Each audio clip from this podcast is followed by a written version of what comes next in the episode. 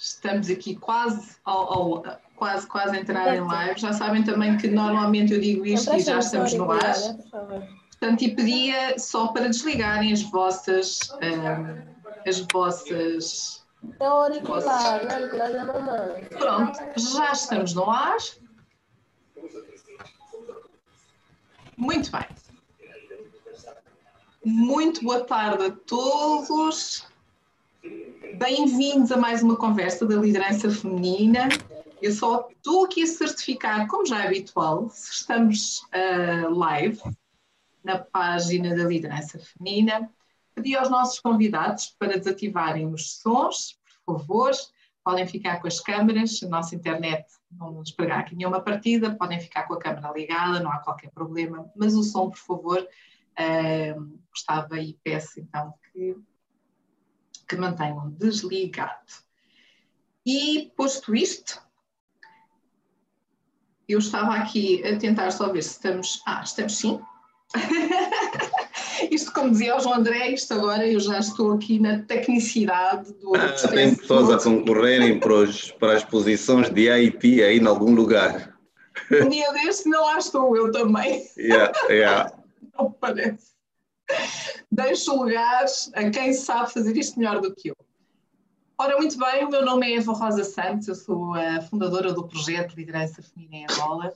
Um, nós, às sextas-feiras, temos estado aqui ao longo do ano 2020, todas as sextas-feiras, bom, acho que houve um ou dois que não conseguimos estar à sexta-feira, mas uh, às sextas-feiras, final do dia, final de uma semana, para recarregar energias, para conhecer pessoas novas, conhecer percursos de pessoas fantásticas, homens e mulheres que têm passado por aqui, para falar um bocadinho do seu percurso, das, das suas experiências, das, no fundo, ficarmos a conhecer estas pessoas fenomenais que eu tenho tido a oportunidade de conversar.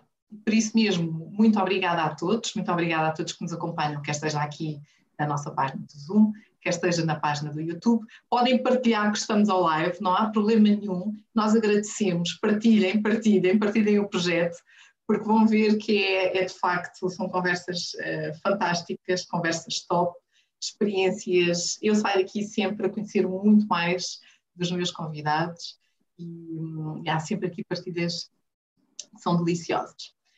Mas uh, o objetivo não é falar só das conversas, é conversar com os nossos convidados.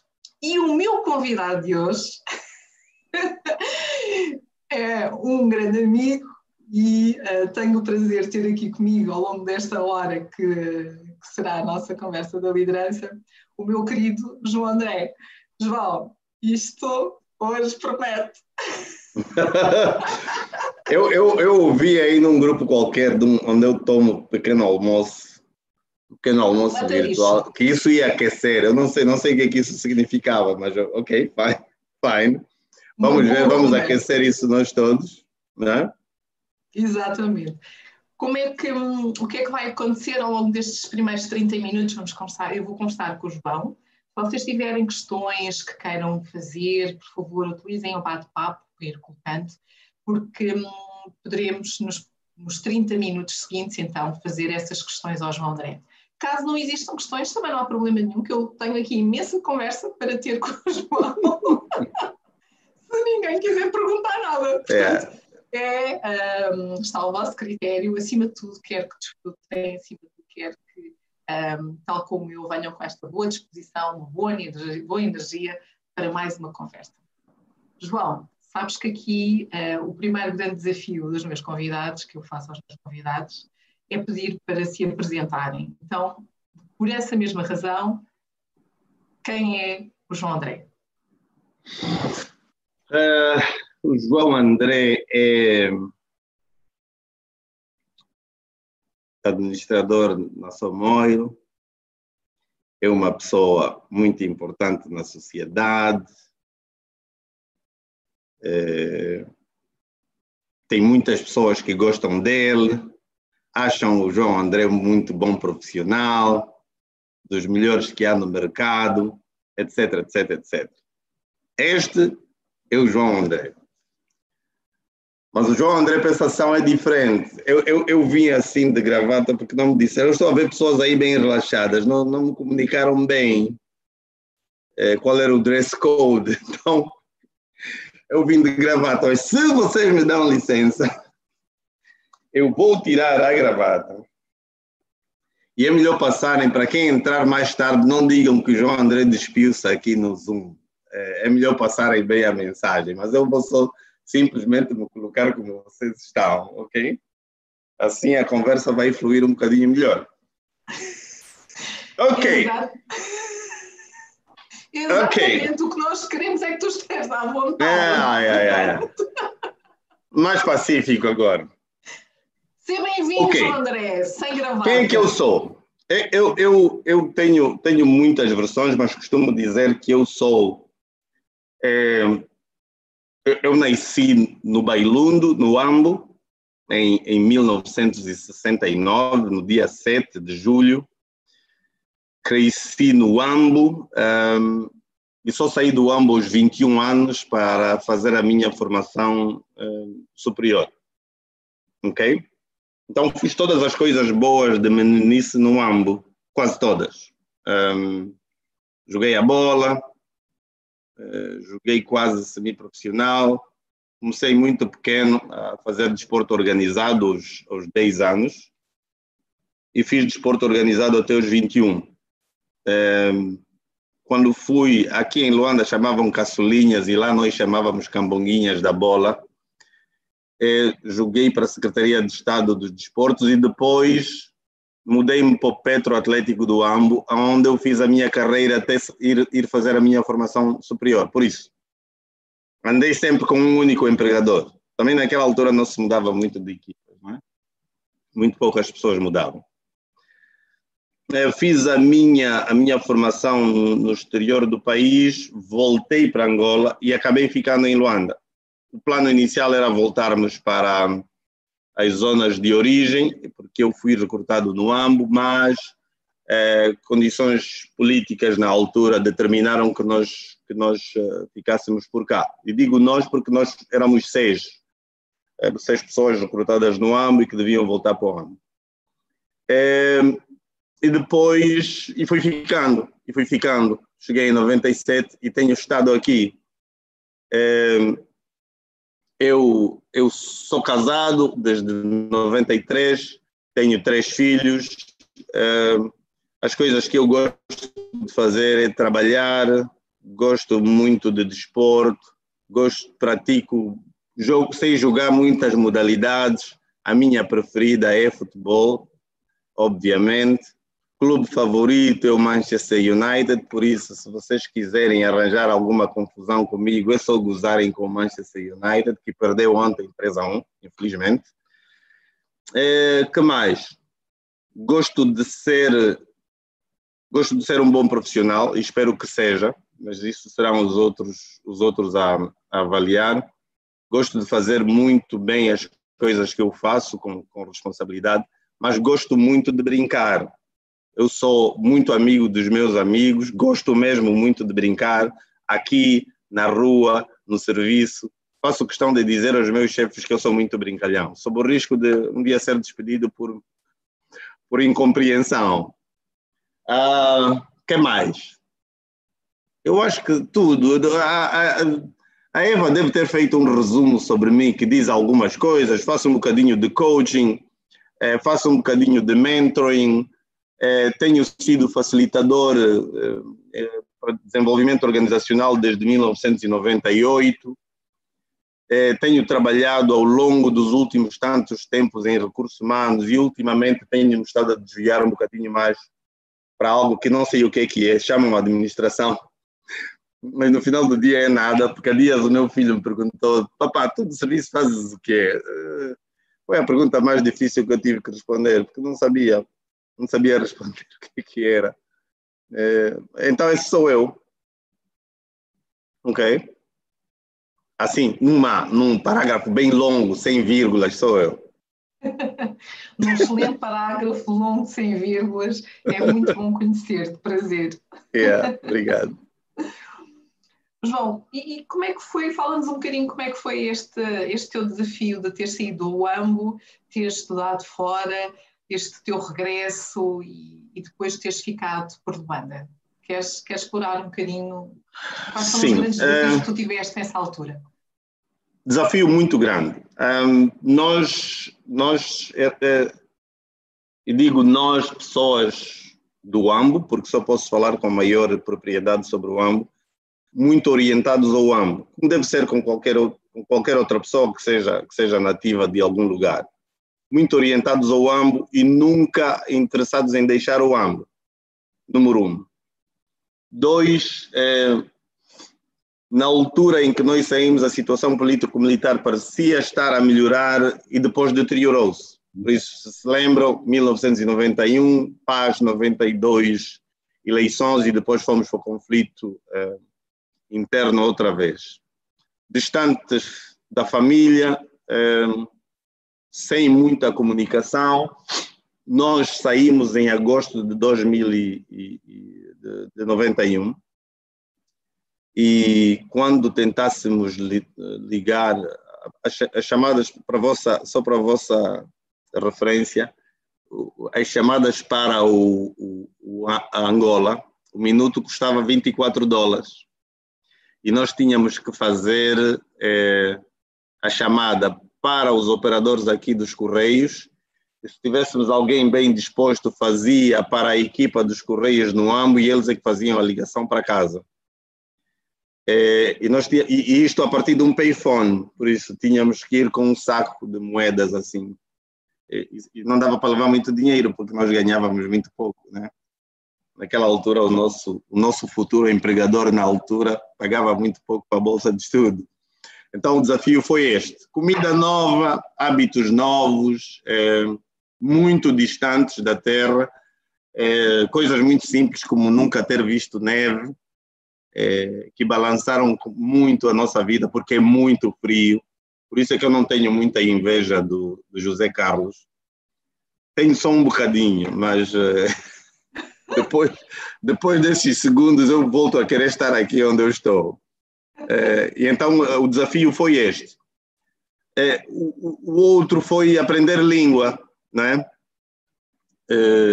É, um pouco, a determinados momentos pensamos que não vamos aprender mais, acabamos por, por ter mesmo o sentimento de frustração porque achamos que ah, os primeiros dias nós aprendemos, mas depois aí um momento de estagnação e achamos que não vamos aprender mais, achamos que somos os, os mais burros do mundo ou do grupo. E imaginem o bullying num, num grupo de 42, de 42 estudantes, por isso havia sempre aqueles com maior, com maior eh, capacidade de aprender línguas. E, e então esse foi um outro desafio a ultrapassar. Aprender línguas já, já um, um pouco adulto, não é? E, e, e, a maior dificuldade é quando você não tem, nem pensava sequer. Porque inicialmente a minha bolsa de estudo era para Portugal e tava, tava, nós já estávamos muito folgados, né? não tínhamos. O desafio era muito menor. Embora se fosse no norte também o português lá do norte é um bocadinho mais complicado, né? mas ok. É, é um bocadinho mais duro. Portanto, mas yeah. e, depois, e depois essa, essa integração, o processo de aprendizagem, conhecer eh, estes hábitos novos, essa cultura nova, um, foi difícil regressar? Não foi? Querias ter ficado? Como é que foi o regresso? Uh, podia ter ficado, mas o espírito de missão era um bocadinho, foi um bocado muito forte, ok? Nós tínhamos, nós tínhamos como missão é participar da melhor forma possível numa mudança, seja ela qual fosse em Angola.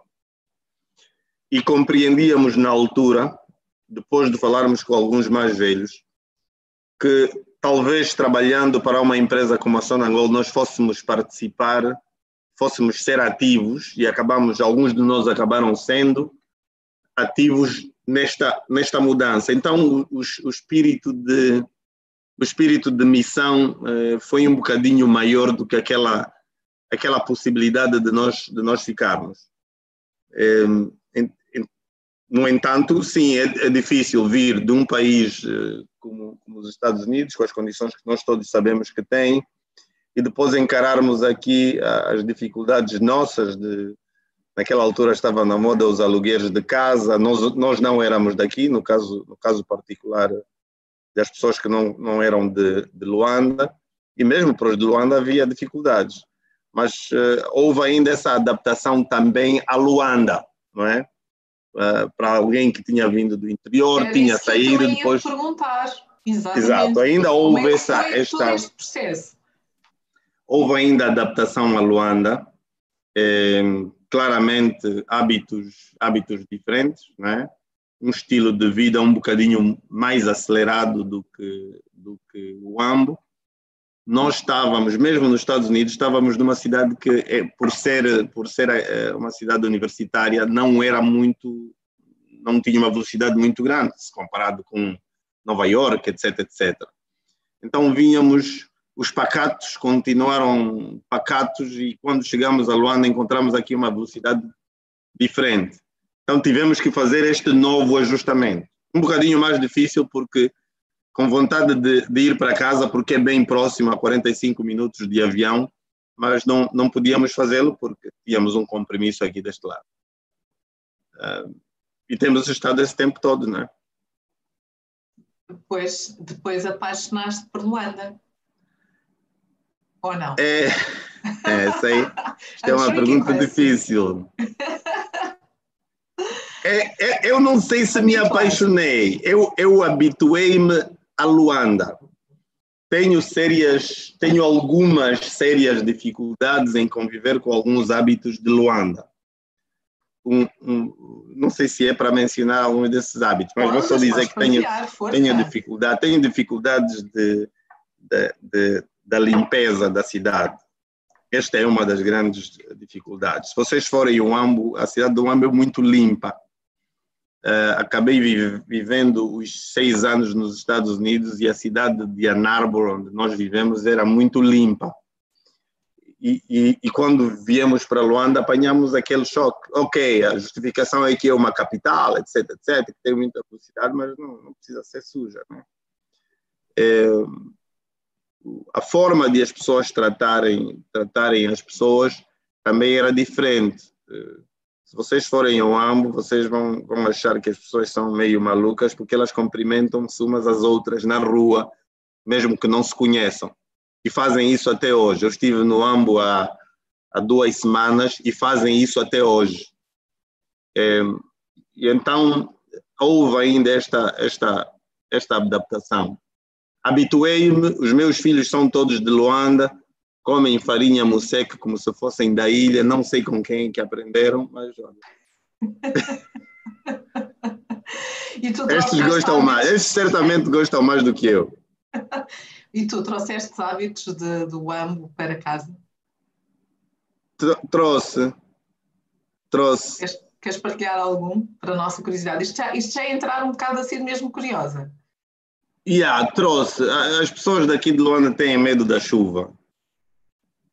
É uma e, e, nós com chuva saímos de casa para ir trabalhar e para ir e para ir estudar e etc etc. Então nunca me parou isso, não é? O acordar cedo, acordamos muito cedo, continuo a acordar muito cedo.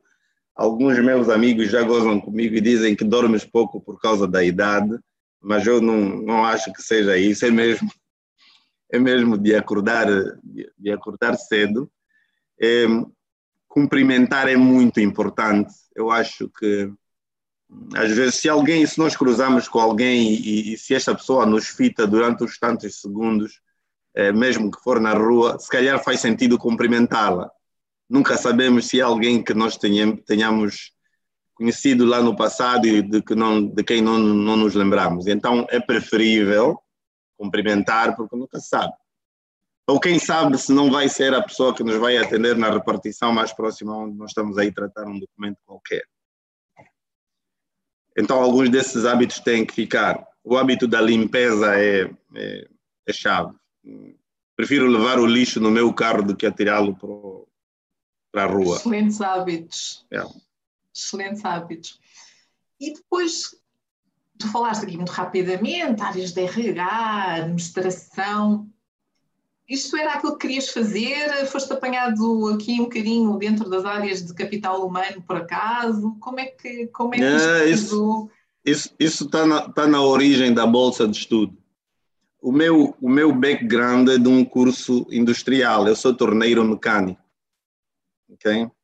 Tenho aquele cartão antigo e tudo, torneiro mecânico de terceira da comissão, da, da UNTA, era da UNTA ainda na altura.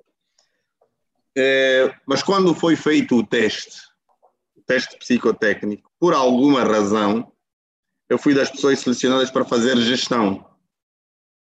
E por alguma razão, quando cheguei aos Estados Unidos, acabei fazendo gestão muito mais orientada a Human Resources Management ok? Fomos para Business School, mas a minha orientação foi, foi para Human Resources Management.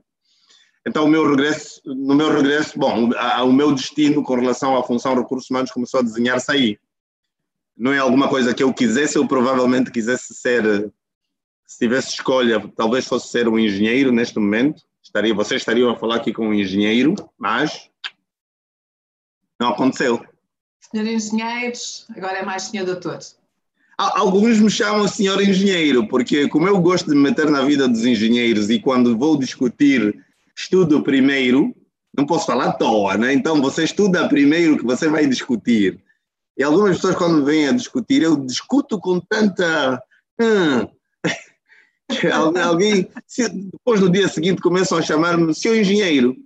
É, e eu às vezes brinco e digo, olha, já fui promovido lá para engenheiro.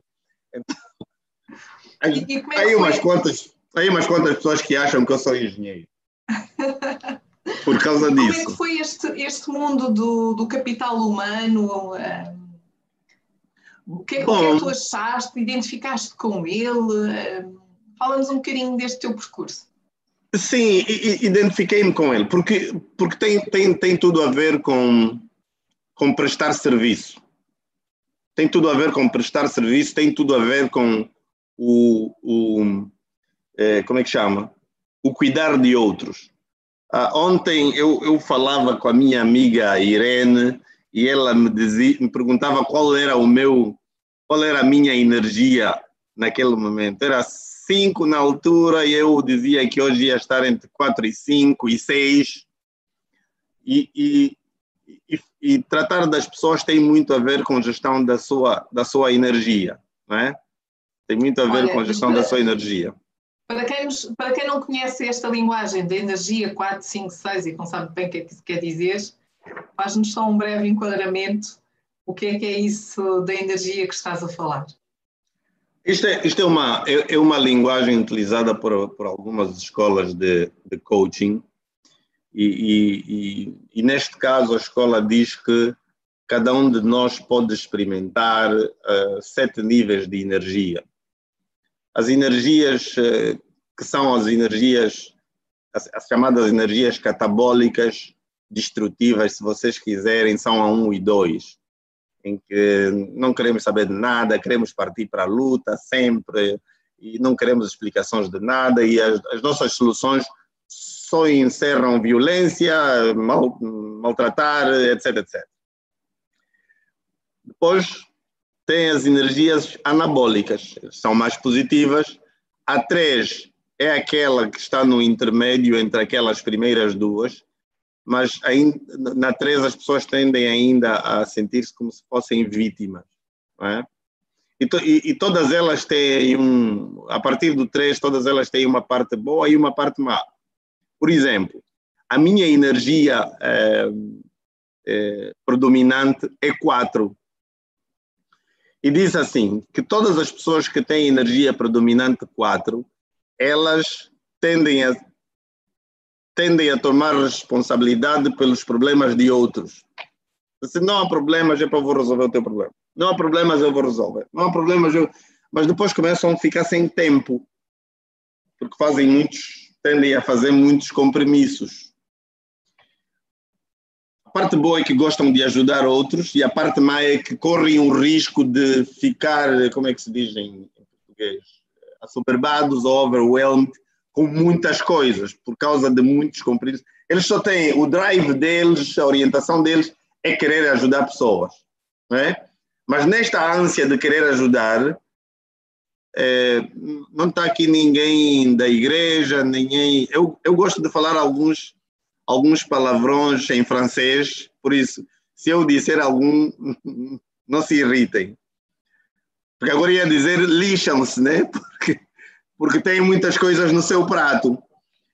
É, é importante que cada um de nós reconheça, saiba que tipo de energia predominante é a sua, para saber geri-la que eu tenho que conseguir dizer não, tenho que conseguir saber dizer quando é suficiente. É, esta é a 4. A 5 é normalmente aquela em que nós fazemos o win-win, o chamado win-win. Nós todos temos interesses, temos necessidades de resolver os nossos problemas e o drive das pessoas com energia 5, por norma, é encontrar uma solução que satisfaça a eles, mas que mais importante satisfaça também uh, a outra parte.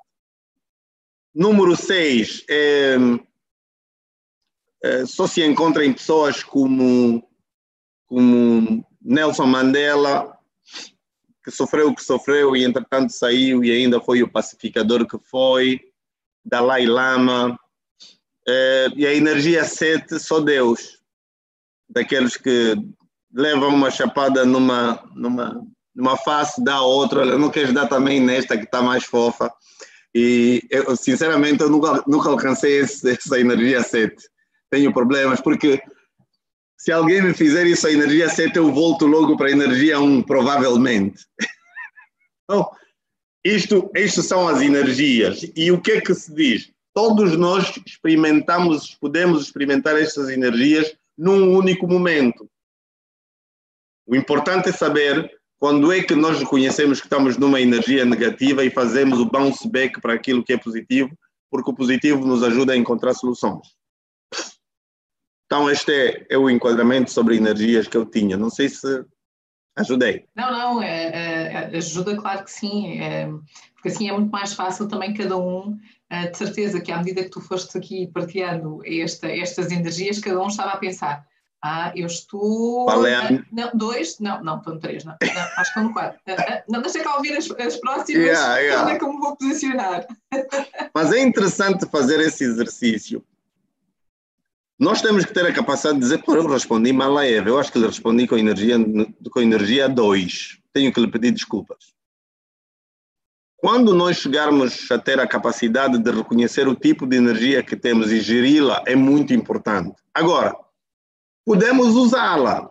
Não é mal usar algum desse, desse tipo de energia. Se, se, se, os nossos filhos, por exemplo, se fazem alguma coisa, vale descer um bocadinho para a energia 2, dar um bom ralhete, depois voltar para o 3, 4 e tentar explicar que não é assim que se faz. Até porque nós nunca estamos no mesmo nível de energia. Não, nunca estamos no mesmo nível, está oscilando. Exatamente, não, não é possível ficar no mesmo nível durante tanto tempo. Até porque, nós, até porque tem as coisas eh, externas, né? Que impactam nas nossas vidas. Se alguém chocar no nosso carro, certamente nós vamos para a energia 1 e 2, certamente. E alguns de vocês que eu conheço que estão aí nesse grupo, não sei se não demoram mesmo muito tempo no 1 e 2.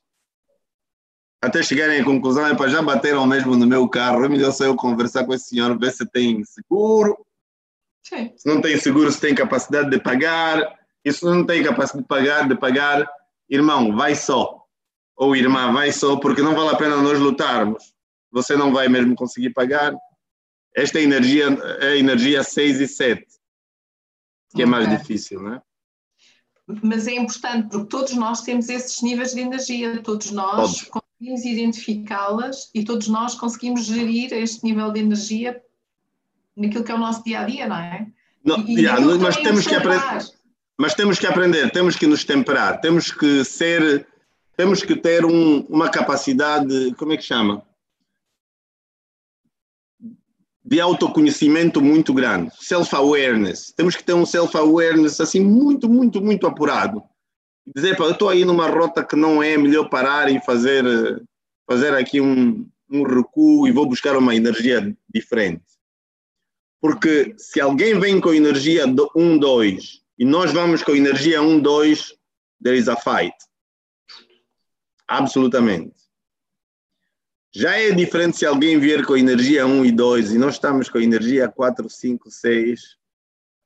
É como aquela pessoa bater num, numa. Como é que chama? Num, num colchão de plumas, né? Amortece, por norma. Por norma, amortece. Eu tenho, tenho experimentado isso. Boa, boa. E isto tu falavas a propósito que estavas com aqui com o nível de energia 6, portanto estavas lá em cima. Sim. E quando falavas e, e quando partilhavas este tema de, de cuidar dos outros, de, da, da, área de human capital. Sim, é? eu, sim, eu, trabalhar em áreas como tudo, tem que gostar, tem que amar, tem que amar a profissão, tem que gostar de fazer, tem que, tem que acordar e todos os dias dizer eu hoje vou fazer uma coisa diferente do que fiz ontem. O que nos dá também esta, esta capacidade é de autoanálise daquilo que são os nossos feitos. Uma das coisas que eu faço, como levo muito tempo do serviço para cá, enquanto estou no carro, às vezes há telefonemas que eu não atendo, porque estou a fazer um processamento de todas as decisões que eu terei tomado durante o dia. Se alguma estiver errada, nós precisamos de ter a capacidade de voltar e dizer eh, senhores, eu tomei uma decisão errada ali atrás, é melhor corrigir hoje.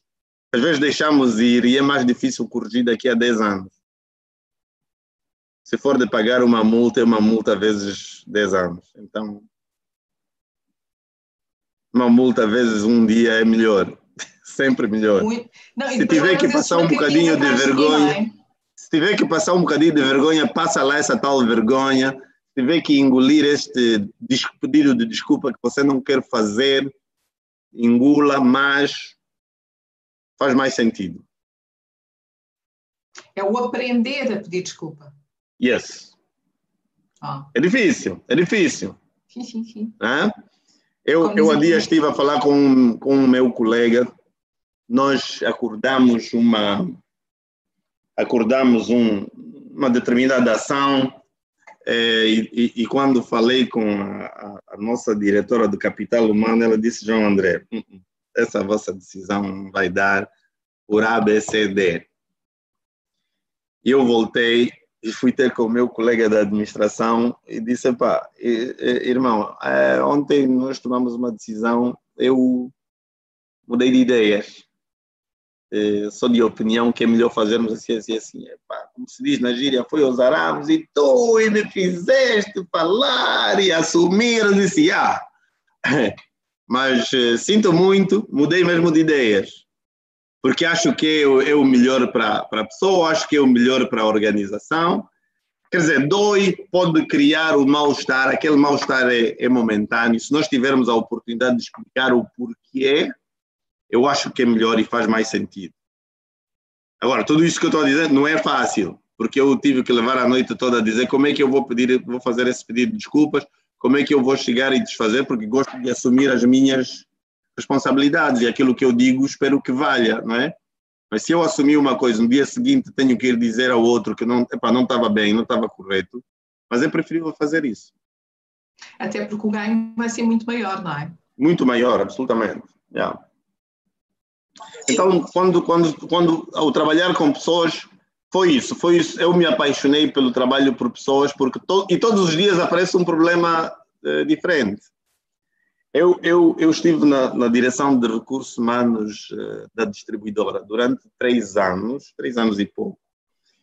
E, e é um dia desses, eu, eu já achava que já tinha visto tudo, até que chegou um senhor e disse: Olha, uh, Diretor João André, posso falar consigo?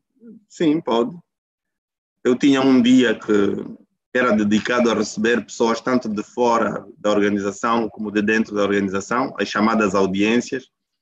E eu disse: Olha, não vou conseguir falar consigo hoje, mas venha na quinta-feira, às tantas horas, fala aí com a, com a Isabel, que é a minha assistente, e tudo bem. E ele chegou e disse: Olha, doutor, quero trocar a minha, os meus documentos no, que estão no, no na administração do pessoal. Só, mas isso não tens que falar comigo, tu tens que ir falas com o pessoal da administração do pessoal e está resolvido. Eu disse, não, doutor, não entendo.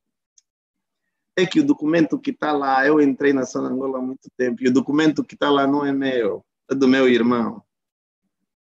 Uhum. O documento tinha sido do irmão dele. E eu, na altura, disse: olha, você vai ter que pagar por isso. Tem duas formas ou você não nos atrapalha a vida aqui e continua a trabalhar com esse documento do teu irmão, porque o que nós temos aqui, nós nunca tivemos essa conversa, e lá mais adiante tu viraste, né? Mas eu não vou correr esse risco de alterar, até porque isso é crime, você precisa de ir para a cadeia. Né? O que é que ele fez? Ele falsificou, eram aqueles bilhetes de identidade, não sei se vocês lembram, os bilhetes de identidade os amarelos, fraquitos. Os amarelinhos. Sim, os amarelos que é só, é só trocar a fotografia. depois pressionar com uma moeda e já estava. Já está. Era eu, isso. eu já passei por uma situação idêntica. Yeah. Então, no recrutamento. E todos os dias vem assim um desafio. Doutor, eu estou cansado, mas estás cansado como? Estou cansado, eu preciso de me reformar, mas não é possível, ela mais velho.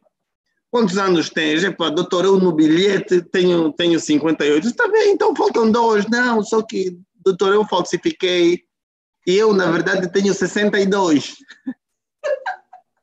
Ai, meu Deus.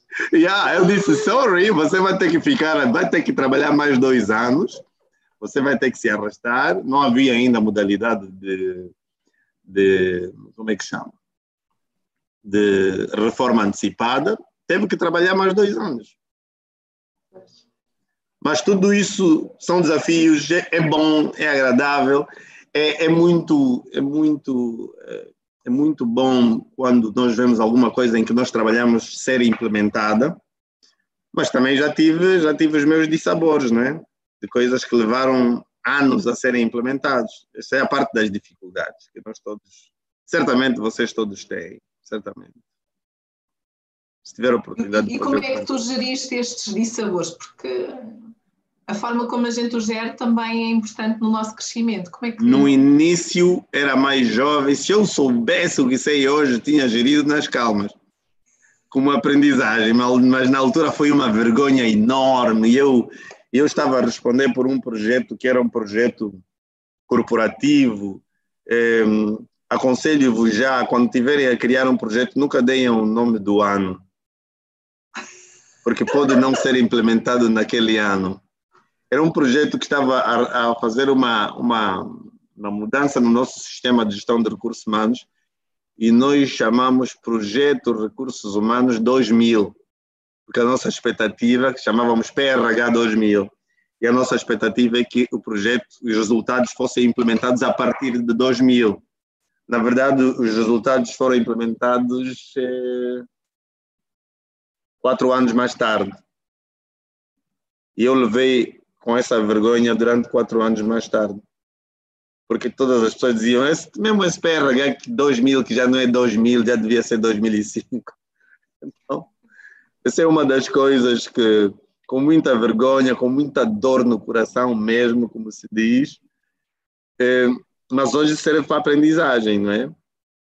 Estávamos a trazer um, uma, um, um formato que não estava muito adaptado a a nossa. Está aqui uma pergunta da Neide Mateus, já vou responder daqui a pouco. Já te vou perguntar, acaba lá yeah. o teu raciocínio. Yeah.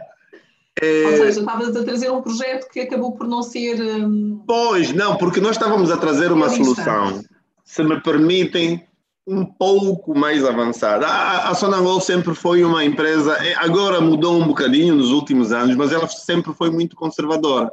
E as coisas que ela tinha, ela, ela tinha muitas dificuldades em, em, em mudar. E quando tivesse que mudar, tu tinhas que fazer muito bem o business case. Neste caso, nós achávamos que tínhamos feito muito bem o business case, achávamos que tínhamos o suporte de todas as pessoas, mas nos enganamos, porque quando chegamos aqui na base, aonde tudo acontece, é, nós eh, encalhamos, não é? Não, isto não vai funcionar, é muito avançado, é, é por isso.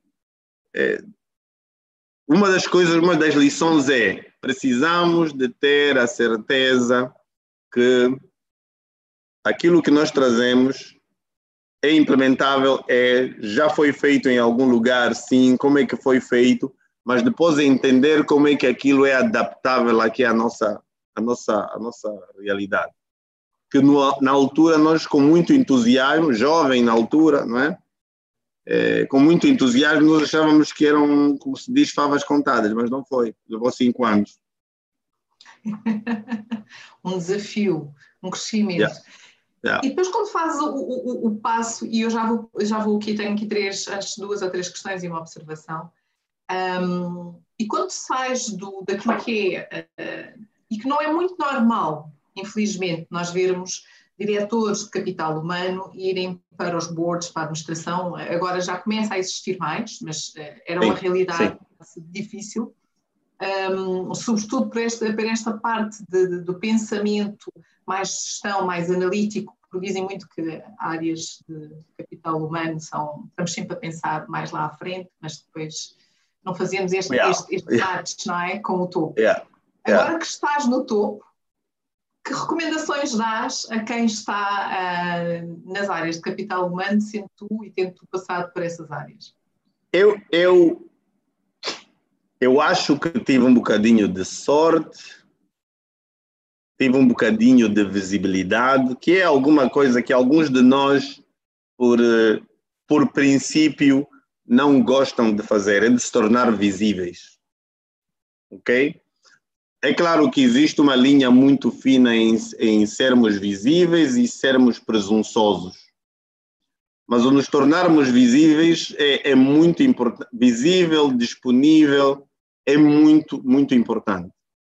É verdade que depois colide com o outro lado, principalmente para quem, por exemplo, tenha família, é mais complicado no, no, no requisito de, de, disponibilidade. Uma das coisas que tornou-me, de certa forma, visível foi o facto de eu ter feito parte de um projeto de desenvolvimento organizacional, do núcleo do projeto de desenvolvimento organizacional da Sonangol, em 2000.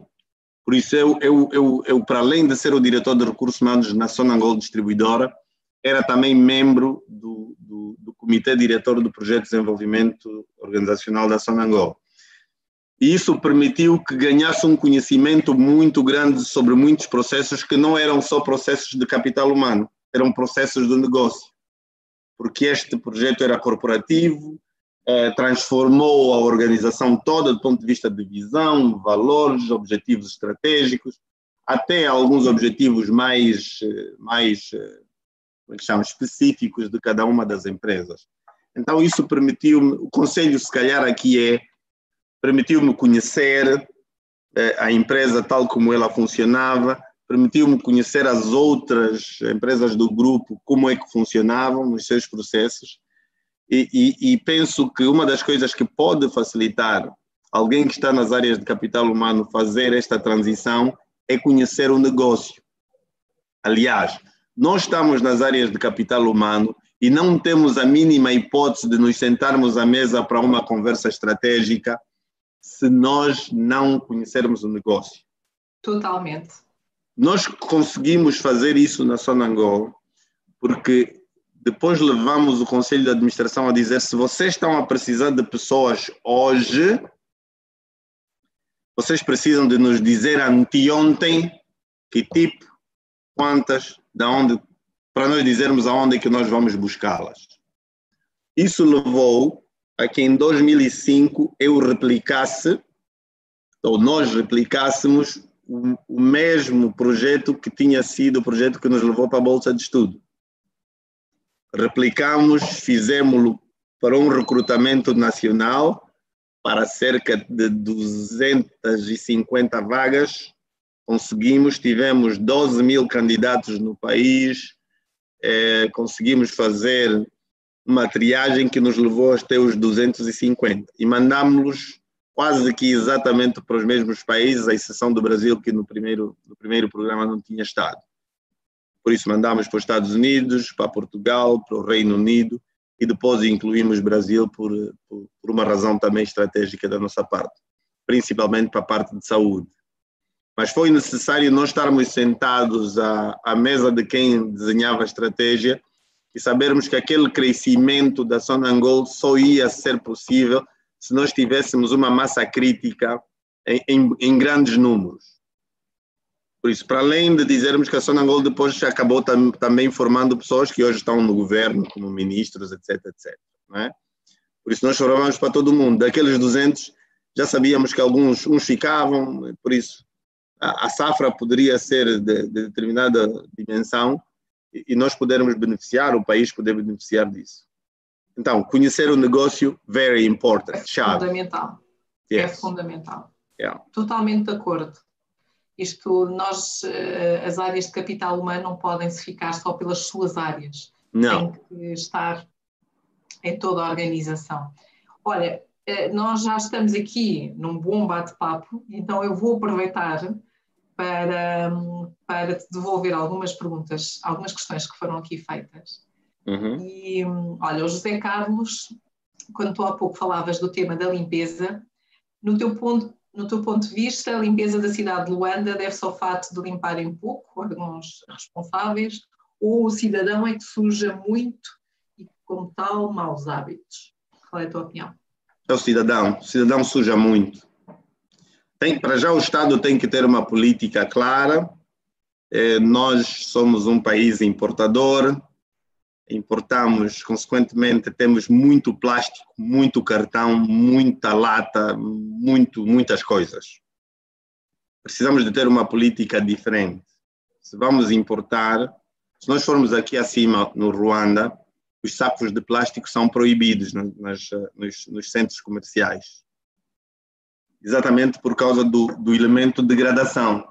Os sacos, daqueles sacos de, de papel reciclado, são degradam-se mais facilmente e acabam por ser menos nocivos a, ao ambiente. ambiente. Aqui não, nós temos muito plástico. É só, é só cair uma grande chuva e eu andar até aqui à, à praia do, do Benfica para ver como é que aquilo fica. É só estarmos do outro lado no Mussul, depois de, de uma grande chuva aqui deste lado e vermos como é que a praia fica. Não é? É, quando nós vemos uma pessoa de uma gravata bonita, tal como eu estava há pouco tempo, no início da conversa, é, é, num carro bonito, a baixar o vidro e a tirar a lata ou o, o maço de cigarros vazio para a rua, é o cidadão, não, não tem nada a ver com, com o governo. É, nós é que temos que apoiar. Temos que criar mais hábitos. Yeah. E parte de casa, os nossos filhos, os nossos filhos temos que Parte de nós, temos que educar os nossos filhos, porque só assim é que as coisas acontecem. Totalmente. Um, aqui. Uh, estou aqui a apanhar as perguntas. Ter a humildade de reconhecer o erro, dizia a Paula. Facto. João André, enquanto RH alguma vez se deparou com uma situação de assédio por solucionar? E se sim, como resolveu? É uma pergunta da Neide Mateus. Fugi. A sério, fugi literalmente. Disse a minha secretária para atender a senhora e fui dar uma volta ainda para me recompor. A senhora tinha vindo muito agressiva foi na Sonangol, na Sonangol sede, uma senhora que, que, que, tinha, procurava emprego e havia a fama de que as pessoas no, na, na Sonangol vendiam, vendiam empregos e, e, de facto, no passado recente, algumas pessoas sim vendiam, porque tinham a possibilidade de influenciar. E, e esta senhora entrou e, mostrando os seus dotes, mas eu tinha felizmente uma, uma, uma secretária, a Antônia, que era, que era muito protetora. Eu disse, Antônia, eu saí disse, olha, vem já num instante, Antônia, você vai entrar daqui a pouco e vai dizer que eu fui chamado para uma reunião, porque eu não sabia o que dizer. Você vai dizer que eu fui chamado para uma reunião para essa senhora entrar e registrem para ver se ela nunca mais entra aqui na companhia. E foi assim, foi assim que eu geri. É difícil, é muito difícil. Yeah. Mas foi uma situação dentro da empresa ou foi alguém dentro... que foi lá? Não, a pessoa foi lá porque estava a procurar emprego. Ah. Yeah. Agora, dentro da empresa já, já, já houve também, não é? Ok, e como é que Mas tive, não, tive que explicar, tive que explicar à pessoa que não funciona assim. Ok. Porque depois havia, havia naturalmente a possibilidade até de alguém ser despedido, ou eu ou ela. Né? Yeah. Mais certo seria ela, porque depois, porque depois vai a versão do chefe, né? Esse era o risco. Tive, tive que ter uma conversa com ela. São temas sempre muito sensíveis. Muito sensíveis. Yeah. Muito sensíveis. Temos aqui uma questão uh, da, da Noelma Abreu. João, como te recordas no Ser Pro que fizemos em Benguela, foi-me dito que esta coisa da gestão das emoções é muito avançado e não é aplicável em Angola. Quando falava da inteligência emocional, ao longo da tua experiência, como convencerias com uma boa história, que é óbvio, que são as emoções que nos comandam e que para hum. sermos racionais precisamos de uma boa gestão das emoções? Yeah. Uh, não, não é muito avançado. Uh, nós, nós fazemos, nós às vezes damos nomes diferentes a algumas coisas que já fazemos. E uma pergunta clássica é como é que eu me sentiria se eu estivesse na posição desta pessoa? Esta é a pergunta clássica que nós todos temos que nos fazer. E na posição de gestores, na posição de líderes, é muito importante que nós façamos essa pergunta todos os dias, principalmente quando vamos tomar uma decisão é, difícil. Eu, eu, em tempos, nós tivemos um processo de redução de pessoal na Somoil. E, e é muito difícil ter que comunicar a alguém que nós vamos ter que, que abdicar dos seus, dos seus serviços. Muito difícil. É muito mais difícil ainda quando é uma pessoa da nossa relação ok?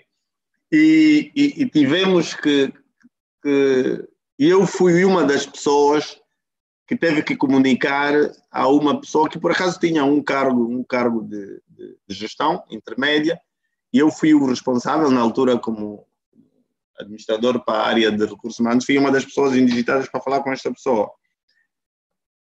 E tive que lhe dizer, tive que explicar. Eu disse: Olha, estou numa posição, nós temos a relação que temos, é uma posição muito incômoda. Eu preferia estar em algum outro lugar do que estar a fazer isso. Mas, infelizmente, eu tenho este papel, tenho esta responsabilidade. É, o que há é a empresa está numa situação que você também conhece. Nós tomamos a decisão muito difícil de termos que, que, que lhe deixar ir com as seguintes condições. E então descrevi, descrevi essas condições. É, e eu lhe disse: olha, você tem a opção de aceitar, de não aceitar, mas gostaria que a nossa relação não ficasse, a nossa relação pessoal não ficasse, como é que se chama? É, beliscada por causa disso. Você sabe que esta é uma decisão difícil de ser tomada mais difícil ainda de ser comunicada porque você é uma pessoa da minha relação, né? pessoal. Eh, e filo. Mas, mas foi muito, muito difícil. Por isso, se nós conseguirmos nos colocar na, na posição da outra pessoa, provavelmente nos se torna mais fácil nós encontrarmos o que dizer. Provavelmente. Eh, e aqui temos que ter o cuidado de não maltratar, de não melindrar a pessoa, de ser sensível, há um momento, há um momentozinho de preparação, até para vermos qual é o estado de espírito, de espírito da pessoa. Por exemplo, com uma segunda pessoa eu tive que adiar a conversa, porque a pessoa quando entrou para, o, meu, para o meu gabinete, olhei para ela e eu sabia que esta pessoa não tinha condições de ter aquela conversa. E eu disse à pessoa, olha, eu chamei uh, para termos uma conversa sobre o aspecto A, B, C e D, mas eu sinto que você não está em condições, nem que você me forçar, eu não vou ter essa conversa consigo amanhã, venha eh, hoje, mas venha amanhã. E aconteceu. No dia seguinte chegou, doutor, eu já ouvi, é mesmo isso. Por isso, também passa um bocadinho por termos aqui uma, um, termos a capacidade de reconhecer. E, e a pergunta-chave que nós fazemos como é que está a disposição, como é, o dia foi bom, está a ser bom, se dormiu bem, o tipo de respostas que nos dão. Fazendo o alinhamento, não é? Faz o alinhamento, faz o ajustamento e pode chegar à decisão de dizer essa conversa não é para hoje. Aquilo que é, é como a gestão ir... da emoção, daquele momento. Exatamente, é, é como ir pedir aumento. É como ir pedir aumento salarial. Você não pode ir pedir aumento salarial num dia que o teu boss está zangado com sei lá o quê. Com o Manchester que perdeu.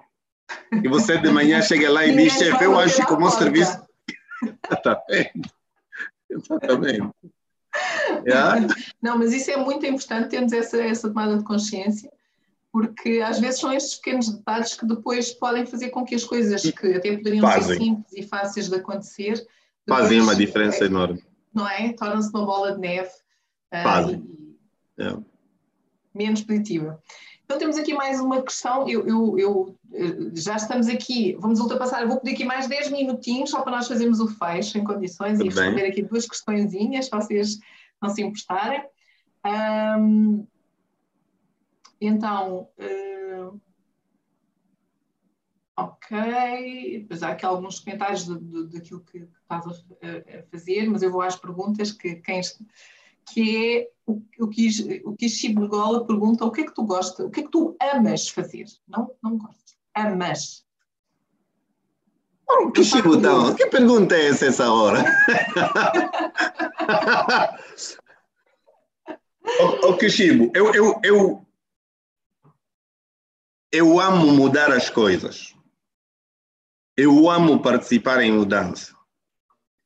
É, amo desenvolver, principalmente pessoas. Principalmente pessoas. Eu ontem fiquei feliz porque estava a ver o telejornal e passava um passava uma, uma peça, passa publicidade na, da TPA e falava da Angoflex. Depois vi uma pessoa a ser entrevistada que é a, a Isabel Paulo. A Isabel Paulo foi minha técnica na direção de recursos humanos da Zona Angola EP. Depois o destino levou-lhe para, para a Tecnip Angola. Eh, e depois de, como, como pessoa de RH, e lá está, às vezes, eh, aquele esforço que nós fazemos em, fazer, em conhecermos o negócio, ela trabalhou durante uh, algum tempo como RH, mas interessou-se também muito pelos processos de, de produção, tinha conversas muito, muito, como é que chama? Detalhadas com quem produz, para entender, não é? E, e alguns, há três anos atrás, quatro anos atrás, ele é a diretora-geral da Angoflex, no, no, no, Lubito. E o agradável foi o facto de que pela primeira vez a Angoflex estava, estava a, a exportar umbilicais para, para Singapura, né? por isso, para o mercado externo. Então, é, é, este é um dos exemplos de, de alguém que eu conheci, muito jovem, a, é, foi para uma função a dizer, mas doutor, o que é que acha que vai ser da minha vida? Porque estava a sair para, do ambiente Sonangol e ela não, não tinha muita, não tinha muita, tinha algumas dúvidas com relação a como é que se ia dar, mas olha, está aí, sucesso.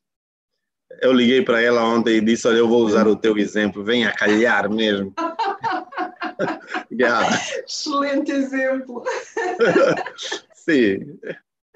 Foi de propósito. Já, foi de propósito, esta, foi, já foi. combinado aqui com o Kishibo para fazer esta questão. Ah. mas, é, mas é isso que eu gosto. Boa, eu também é. adoro. Sabes disso. Sei, sei, sei, sei. A Silvia Tuta pergunta qual é o item ou o que é que será o mais importante para ser um excelente coach. Penso que seja coach. Ela escreveu aqui coaching, mas penso que seja coach, para ser um bom coach. Tudo, tudo se aprende. O, o, o importante é, é, é, é ter predisposição para ajudar outros a crescerem. É, nós temos que ter, temos que ser orientados para o temos que gostar do sucesso dos outros.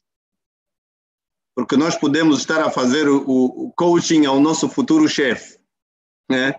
Então, temos que ter este, temos que ter este amor, porque depois entramos para as, para as várias escolas de coaching e, e conseguimos uma certificação e, e, e lá nos tornamos coaches. Na verdade, é o amor por querer desenvolver pessoas, não é? Porque depois entramos num mundo e, e, estarmos disponíveis para alguém confiar em nós, porque a relação de coach é, é, tem tudo a ver com confiança. Se ninguém confiar em nós, ninguém vai fazer coaching conosco. Porque tendemos a partilhar muitas coisas e, em alguns casos, coisas muito pessoais que têm impacto na nossa vida profissional ou seja lá o que for que nós façamos na vida. Então tem, tem que haver essa muito boa predisposição e depois temos que estar dispostos a, a sermos confiáveis. Totalmente de acordo. Yeah. Excelente. E, e, e, com isso fechamos aqui as perguntas de, dos, nossos, dos nossos convidados. e hum, eu gosto sempre também de desafiar o meu convidado, neste caso tu, a partilhar connosco, uh, já estamos na reta final, a partilhar connosco um livro. João André. Eu, eu pensei em mais do que um, não resisti. Força, chuta. Pensei em mais do que um por duas razões. O primeiro livro tem a ver muito simples, boa leitura, leitura rápida, mas com lições muito fortes. É o primeiro livro que eu li quando, alguns de vocês já devem saber do que, é que eu estou a falar, quando eu comecei a entrar para essas coisas de change management, desenvolvimento organizacional, mudança, etc, etc, aceitar mudança, não aceitar, ser resistente, e o título é Quem mexeu no meu queijo? Todos nós temos um queijo, seja onde, seja onde nós estivermos. É, e, e se alguém mexe no nosso queijo, nós queremos saber quem mexeu, por que que mexeu, para que que mexeu e, e, principalmente se eu vou voltar a comer aquele queijo, ok? Então esta é uma das é uma das leituras que eu acho que é muito boa para qualquer um de nós. É, o segundo não é porque eu acordo muito cedo, mas uh, há inclusive um clube para isso, que é o Clube das 5 da manhã. Dizem que quem acorda cedo começa a pensar mais cedo nas soluções para os seus problemas, encontra mais depressa as suas soluções e implementa mais depressa. Então, um bom, muito bom livro é o Clube das 5 da manhã. Please look for it, é muito bom, recomenda-se. E é, de, é uma é leitura muito é leitura muito boa, muito agradável, com um heredo, é um heredo muito bom e com lições muito fortes. Com lições muito fortes para nós. Estás a procurar o livro, Eva? Estava à procura dele. Meu deve estar lá em cima. Os dois, os dois. Força, estava aqui só para depois partilhar com umas para cá. Olha, tá, a, Paula, a Paula já se adiantou e já, já nos apresentou ali o livro dela. Está aqui, está aqui, está aqui. Obrigada, Paula. Está aqui. Yes. Exatamente. Yeah. Só, te, só tem. Ah, essa eu não vos contei desta minha dificuldade. É, desde que me introduzi à língua inglesa, tenho sérias dificuldades em ler livros em português. Por isso, se quiserem me oferecer um livro, pensem bem antes de comprarem um livro em português. Mas este livro, muito bom, Clube das 5 da manhã. O outro não tenho aqui a cópia porque eu acho que eu terei, terei emprestado. Quem comeu no meu, quem mexeu no meu queijo. Sim, também estava aqui à procura. Tenho livros aqui, tenho livros do outro lado. Esse, esse o, o, o, o, Clube das 5 da manhã é o do, do Robin Sharma. Uhum. Muito bom. Então, esses são os meus, são os meus dois books. Muito bom, muito obrigada.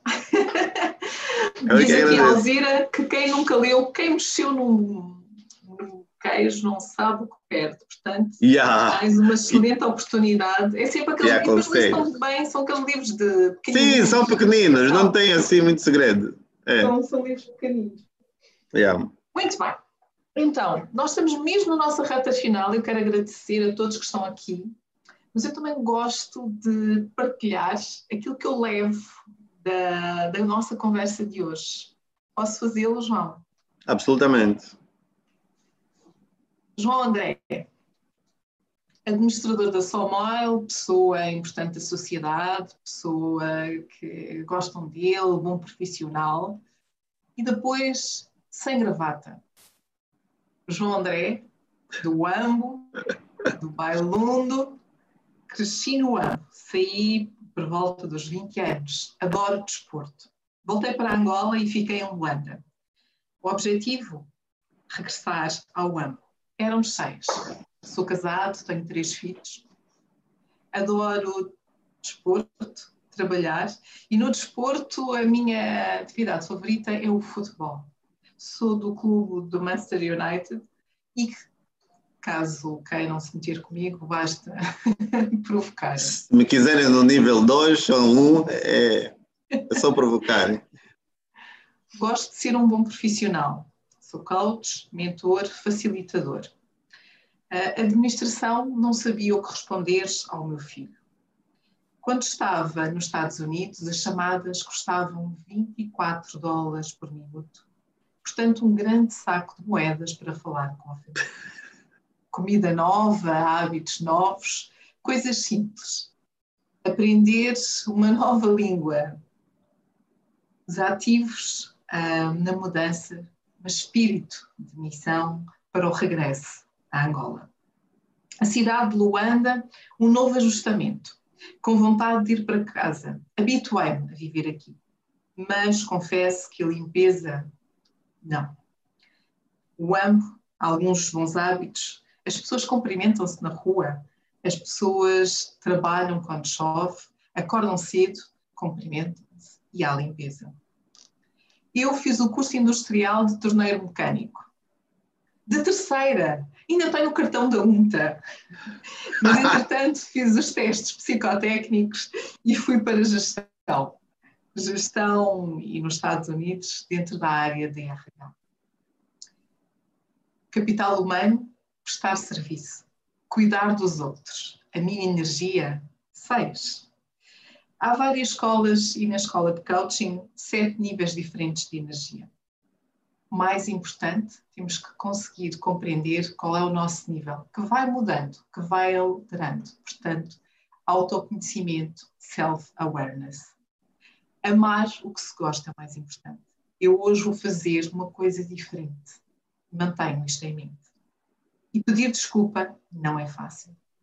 Todos os dias aparece algo desafiante também de sabores e como jovem que era, aprendi que não devemos atribuir a um projeto um ano, senão ficamos cinco anos com o mesmo projeto com um ano em que ele foi criado. Hoje serve para aprendizagem. Precisamos ter a certeza de que traremos e é implementável, mas saber adaptar à nossa realidade. Nem tudo são favas contadas talvez eh, ter mudado para a administração de sorte, um pouco de visibilidade, disponibilidade, eu sei que choca com a família. Mas os processos de capital humano têm que conhecer muito bem o negócio. Por isso, é este o meu conselho. O que amo? Mudar as coisas, desenvolver as pessoas. Temos de gostar do sucesso dos outros. Por isso, os outros estão disponíveis para confiar em nós. E como livros, hoje recomendo o Quem Mexeu no Meu Queijo e o Clube das 5 da manhã. João, isto é aquilo que eu estou a levar comigo desta nossa conversa uh, fantástica, aqui uma hora e mais uns minutinhos. Yeah. Uh, gostaria de saber se antes de, de terminarmos, queres fazer, deixar alguma mensagem, alguma partilha complementar? Bom, eu, bom para já, para já agradecer, agradecer a oportunidade e a, e a presença de todos. Acho que uma, uma última, uma última mensagem é, é nós sermos, sermos autênticos, uh, sermos autênticos o máximo possível sermos, termos uma disciplina a, a todos os níveis, é, sermos, é, termos compaixão pelos, pelos outros, é, entendermos que aquela pessoa com quem nós estamos a lidar hoje pode ser. Eu, eu tive a oportunidade de despedir alguém na Zona Gold Distribuidora e anos mais tarde cumprimentámos-nos efusivamente na, na fila, porque ah, o despedimento tinha sido feito com respeito, apesar de ele ter, ter, ter muita culpa no cartório, como se diz, mas ainda assim o despedimento foi feito com respeito, com dignidade. Então, tratar as pessoas com dignidade, todas as pessoas com dignidade, é muito, é muito importante. Se nós tivermos alguns destes valores muito presentes na forma como nós lidamos com as pessoas, todas as conversas precisam de ser importantes para nós. A dos nossos filhos pequenos, a do empregado de limpeza, a do motorista, do administrador, do nosso colega diretor, etc, etc. Se nós prestarmos atenção, aprendemos sempre alguma coisa e humildade faz bem a todo mundo. Acho que essa é a mensagem. Obrigado. E não custa rigorosamente nada. Absolutamente nada. Portanto, yeah. João, muito, muito obrigada por ter ah, sido o meu último convidado, porque para a semana, para a semana vamos fazer a nossa última conversa do ano de 2020, mas vamos fazer uma conversa ligeiramente diferente. Vamos okay. ter aqui, vamos celebrar juntos uh, o ano 2020, 35 conversas realizadas pelo projeto da liderança feminina. Isto enche-me do coração, temos, estamos a chegar ao final do ano. Portanto, okay. muito obrigada por nos brindares com as tuas partilhas. Não, eu que agradeço pela oportunidade. Histórias. Amei, mas pronto, eu sou suspeita. Amei. Agradecer também a todos que nos estão a acompanhar ainda através aqui do, da página do YouTube e aqui pelo Zoom. Eu, já sabem, podem acompanhar o projeto da liderança feminina, nós estamos presentes nas diferentes redes. Um, o nosso objetivo é, de facto, a valorização, é a equidade de género. Venham fazer parte, mais vozes fazem a diferença e é isto que nós queremos. Um, agradecer a todos e agradecer-te mais uma vez.